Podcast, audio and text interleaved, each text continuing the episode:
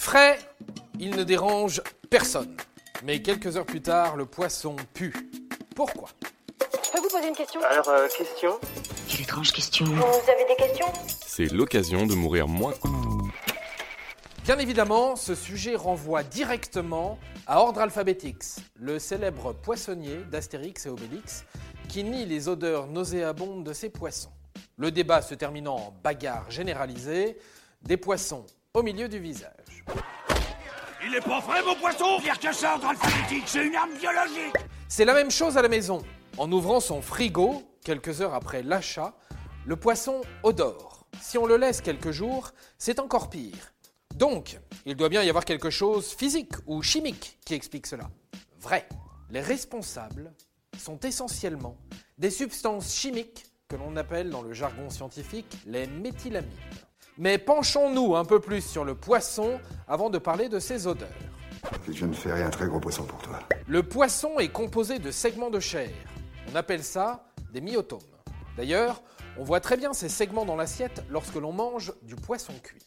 Ces faisceaux de chair sont reliés entre eux par de fins tissus. Cette structure permet la diffusion de myosine, d'actine et d'oxyde de triméthylamine. Ces substances chimiques garantissent au poisson un système immunitaire efficace. Ainsi, il régule le sel provenant de l'eau, il soigne ses muscles, lui permettant cette superbe vigueur pour fuir les prédateurs. Et il développe toute une série d'anticorps. Mais à la mort du poisson, la chair devient vulnérable. Je n'ai jamais vu quelqu'un tuer un poisson comme vous l'avez fait. Sans défense immunitaire, les bactéries se développent et la composition de la chair en myotome fait qu'elle se dégrade très rapidement, voire très très très rapidement. Maintenant, rentrons dans le vif des odeurs. Il se passe deux phénomènes. Premier phénomène, les bactéries se multiplient. Elles libèrent des amines volatiles. Et là, ça sent le soufre et les légumes pourris. De plus, des aldéhydes génèrent une odeur de rance. Deuxième phénomène, l'oxyde de triméthylamine se détériore en triméthylamine. C'est un gaz qui a la particularité d'affectionner les protéines du poisson et d'y développer des enzymes et microbes. Et pour votre information, la triméthylamine, ça sent le poisson. Oh, une histoire de poisson pas frais. Comment ça, pas frais? Ainsi, même au frigo, la chair se détériore et sent rapidement mauvais. Seule l'action de congélation permet d'arrêter le phénomène. À moins 18 degrés, votre poisson conservera les douces odeurs de frais en neutralisant les bactéries.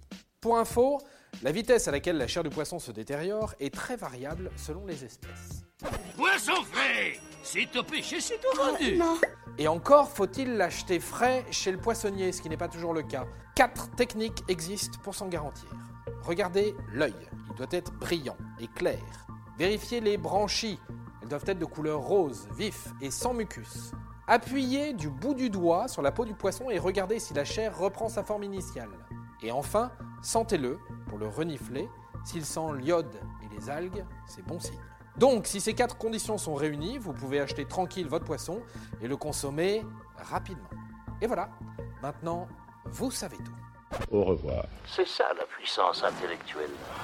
Du poisson. Ouais. Mais c'est très bon ça. Avant de partir, attends, j'ai un truc à te dire. Viens découvrir notre podcast sexo, S'exposer.